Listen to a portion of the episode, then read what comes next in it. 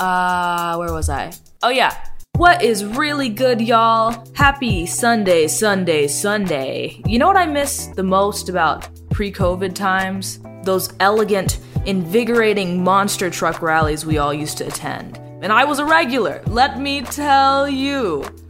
I'm just kidding. I hope that was like heavily implied.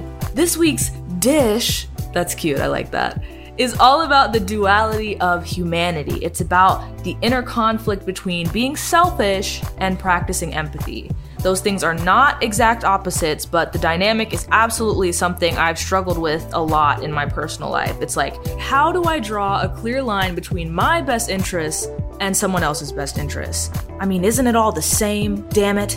In this godforsaken world, all we can do is look out for each other.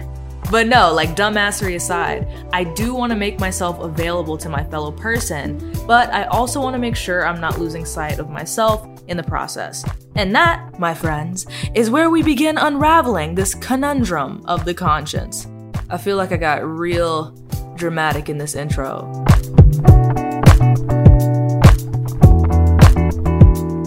So let's get right to it. The initial question is, can selfishness and empathy even coexist in the first place?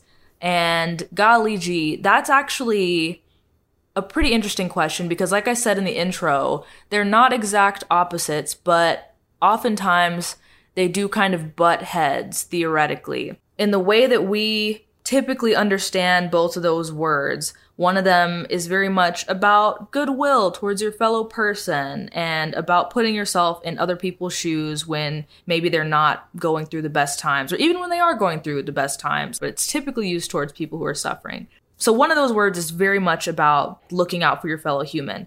Meanwhile, the other word, selfishness obviously, has this connotation of you put yourself first and you kind of throw everyone else under the bus. In this series on self, I really, want to debunk that whole idea that selfishness has to exclusively be tied to this idea of not caring about other people at all. Per my definition of selfishness and the definition I think people should take on more often, it is about prioritizing yourself, but it's definitely not about putting other people down. It's about focusing on your own well-being so that, yeah, in turn, you can help other people out in situations. Because I think I've mentioned it before in a video or one of these episodes or something. You really, cannot look out for other people if you aren't looking out for yourself. And that's said, you know, on repeat all the time, but it is so true. And it's hard to grasp it, even though it sounds so simple. Because oftentimes we are our own biggest critic. And me personally, I've taken on a lot of guilt about putting myself first in the past. To get back to the original question, selfishness and empathy can coexist. In fact, I think they go hand in hand in a way. In its healthiest form, selfishness and empathy coexisting looks like a person who knows who they are, knows how to look out for themselves, and is so solid in that foundation that they are then able to put themselves in another person's position without overly identifying with it. I think that's where some of the big problems come in when you have people who are somewhat codependent practicing empathy. There's an extent to which you can have so much empathy that you are overwhelmed by it. There have been times where like I've let my empathy get in the way of me making the healthiest decision for myself, obviously, because I do want to help people who are struggling. I do want to help my friends and my peers and the people that I am around if I can help them. And I think sometimes when you identify with people's problems too much, you end up making yourself not as good of a resource as you would be if you could kind of have that empathy but take a step back from it as well. So I think that's the strength of having selfishness kind of mixed together with your empathy, because in that way, you're able to see other people's internal world without losing touch with your own. If you are operating with a strong sense of self, it's a lot more difficult for you to get lost in the turbulence to the point where you can't even really help your friend or your loved one out. And sometimes you take on so many of the bad feelings of a situation that someone else is experiencing that you sometimes develop resentment towards that person. And obviously it's subconscious. You feel bad for this person. You don't want to feel resentment towards them. But I think a lot of people have experienced having a loved one or someone in your life who's constantly, you feel like they're constantly unloading their baggage onto you, and you want to help them and you want to be there to support them. But at the same time, the weight of it becomes so much that you feel crushed under it. And that sounds extremely, extremely dramatic, of course, but that's what it feels like sometimes. We all have our own things going on, and sometimes if we're unable to separate ourselves from those feelings, whether it be our own or feelings that we picked up from other people, if we don't have that separation, we will get overwhelmed. And that's not helpful for anybody involved in the situation. So to answer the question and put a nice little bow on it, I do think selfishness and empathy can coexist. In fact, I think that they need to coexist in a way for you to really have the healthiest handle on how to put yourself in someone else's shoes in a way that is beneficial to them. And all this talk of, you know, how to best serve the people in our lives, I mean, it kind of prompts the question of like, what do we actually owe to our fellow human being? You know, beyond the scope of like your loved ones and the people who are in close proximity to you, like what do you owe that random person who is hopefully standing at least 6 feet behind you in the Target checkout line, right? Like, what are those core things that we need to carry with us in our pockets when we're interacting with anybody, anywhere, at any time? This answer, as we all know, varies extremely from person to person. So I can only speak for myself when I say this, but for me, there are like certain values that I try to carry with me regardless of what's going on. And in the conversation of, you know, what are your personal values, which I've had, you know, whether it be with my therapist or like with friends, the values that I've kind of had to brainstorm and come up with are respect, compassion, and truth. And it just feels right to me. So regardless of who I'm talking to, what's going on, I try to make sure that I'm practicing those three things. And I know that can kind of be a hot take sometimes because especially today, we all know there are some people out there who are doing some stuff. And I will leave it at that. There are people out there that are just doing some stuff that I do not agree with and things that arguably are extremely detrimental to the global community. And we all know this. Despite all of the decisions that someone else has made, I make it an exercise to not cast judgment to an extent that I overlook the humanity of that person. What I mean by that is we are all human and we're all flawed and we're all very drastically impacted by our experiences. So when I look at a person who, for example, fights tooth and nail to not put a square of cloth over their face to protect their fellow person from being potentially exposed to a deadly virus. Again, hot topics popping up across the board here. I do feel anger. You know, I do feel distress. I do feel helplessness in a way. And those are all extremely frustrating feelings. And it's very, very easy for me to take all of that and kind of write out this individual entirely. And while that's not somebody that I want in my life, while that's not somebody I feel comfortable around or agree with in that way, the way I've elected to think about it is whatever questionable or arguably stupid things that we do in our lives or believe in our lives, it's all informed by something else that's happened in our lives or some other preconceived structures that exist in our lives. And for that reason, while I don't opt to surround myself with certain people and certain energies, I do opt to at least respect them as a human being. Beyond that, there's the compassion aspect. And this one can be a little bit harder sometimes, but it is something that can be meditated on and thought about and worked on. I believe in extending compassion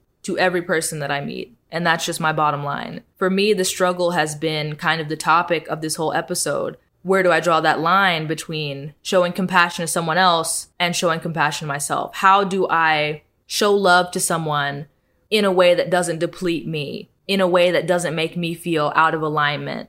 And again, it just takes practice. It just takes that awareness, and it becomes easier every day to extend compassion to people I don't agree with, people I don't necessarily enjoy the thought of. You know what I'm saying? And at the end of the day, I found that expressing compassion just feels good. It's not heavy. It's not restrictive. It just feels nice. And as hippy-dippy as it sounds, man, like, I think that feeling just goes to show that I think it's almost a natural inclination to be compassionate that just gets snubbed out, you know, as we get older and as we get exposed to different emotional factors, psychological factors, societal factors, right? Things that make compassion look weak or look like something that you have to earn. And I don't think you have to really earn any of these things. And that was the whole question. These are the baseline things that I think we owe to anybody. Respect, compassion, truth. I'll say it again. I'll say it a million times, bro. I won't say it a million times. But I really don't believe that a person has to earn my respect or earn my compassion or earn my honesty. And speaking of honesty, my third pillar of truth is kind of the hardest one for me. It's kind of the one I struggle with the most. Not to say I'm out here lying, not to say I'm out here spreading slander, not to say I'm out here talking shit, but I think I've always struggled with owning my own truth. So there's a lot of times I've kind of altered who I am or what I bring to the table to kind of fit the narrative of the people that are already there. And I'm working on that a lot. I'm working on that even today as I'm speaking now. When it comes to that habit of identifying with other people's feelings, it's been very easy for me in the past to put myself and my truth on the back burner to appease someone or make someone feel better. Open and honest communication goes beyond the words that you're saying. It feeds into how much space you're willing to take up in a room, not physically, obviously. I mean, I guess physically in some cases, but simply the act of being yourself, especially when you have this deep wired feeling that you're inconveniencing other people, is very, very difficult. And the way I've been learning to remedy that or make that easier is really by teaching myself to extend those three values, those three pillars back to myself by respecting myself, having compassion for myself, and being honest with myself. I'm able to be the best version of me for the people in my life who need me to be that. And beyond that, to be the best version of myself for myself. The next big question is, why does putting ourselves first make us feel so guilty?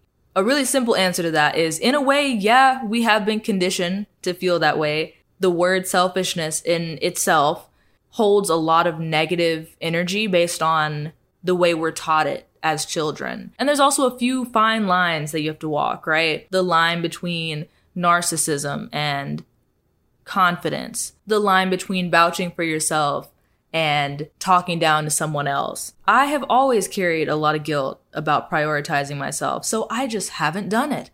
Up until obviously starting my mindfulness journey, it wasn't even really something I thought about. The natural inclination is kind of to put everyone else first. And it's kind of to always self-compare and always follow other people's narratives more closely than our own. There's so much pressure that we're putting on ourselves, but also obviously the source of it, which is the pressure externally, that makes it so difficult to put yourself first without feeling like you're taking up too much space, without feeling like you're being a dick. As a Black woman specifically, to an extent, it's even more difficult to really feel good about taking up space because there is a lot of pressure on Black women to be a certain way and to not fall into certain stereotypes. To be a Black woman is to do everything in your power to seem strong, to seem independent, to seem entirely self-sufficient in a way,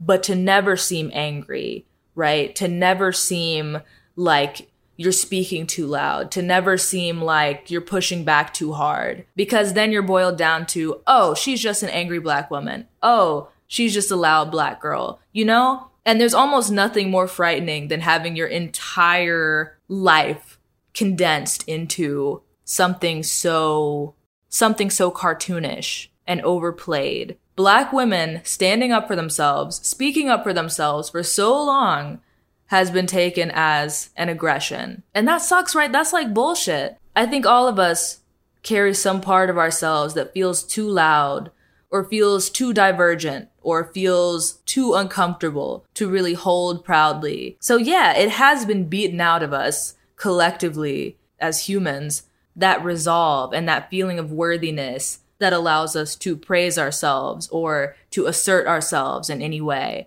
At the end of the day, though, if we're not able to really make peace with ourselves and who we are, we're not going to be able to be healthy outlets for the people in our lives to come to with their problems. We're not going to be a healthy support system for anybody until we fully back ourselves.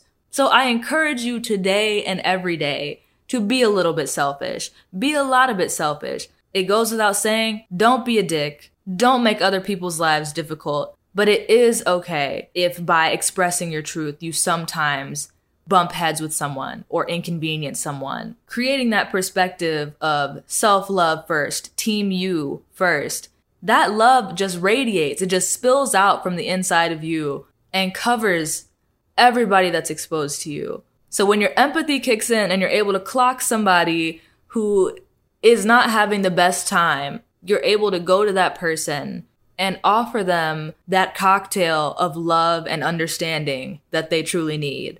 I think if love and understanding were actually a cocktail, it would probably taste like pineapple Malibu, with maybe like a spritz of like Sprite, like something bubbly in there too. Get you a little buzzed and bubbly on some ice cold compassion, love, understanding.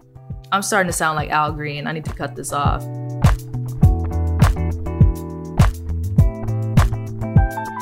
Dearly beloved, that is my time. Thanks for coming along. I think my personal conclusion here is that selfishness and selflessness are best practiced together and in moderation. You can't go too crazy with either.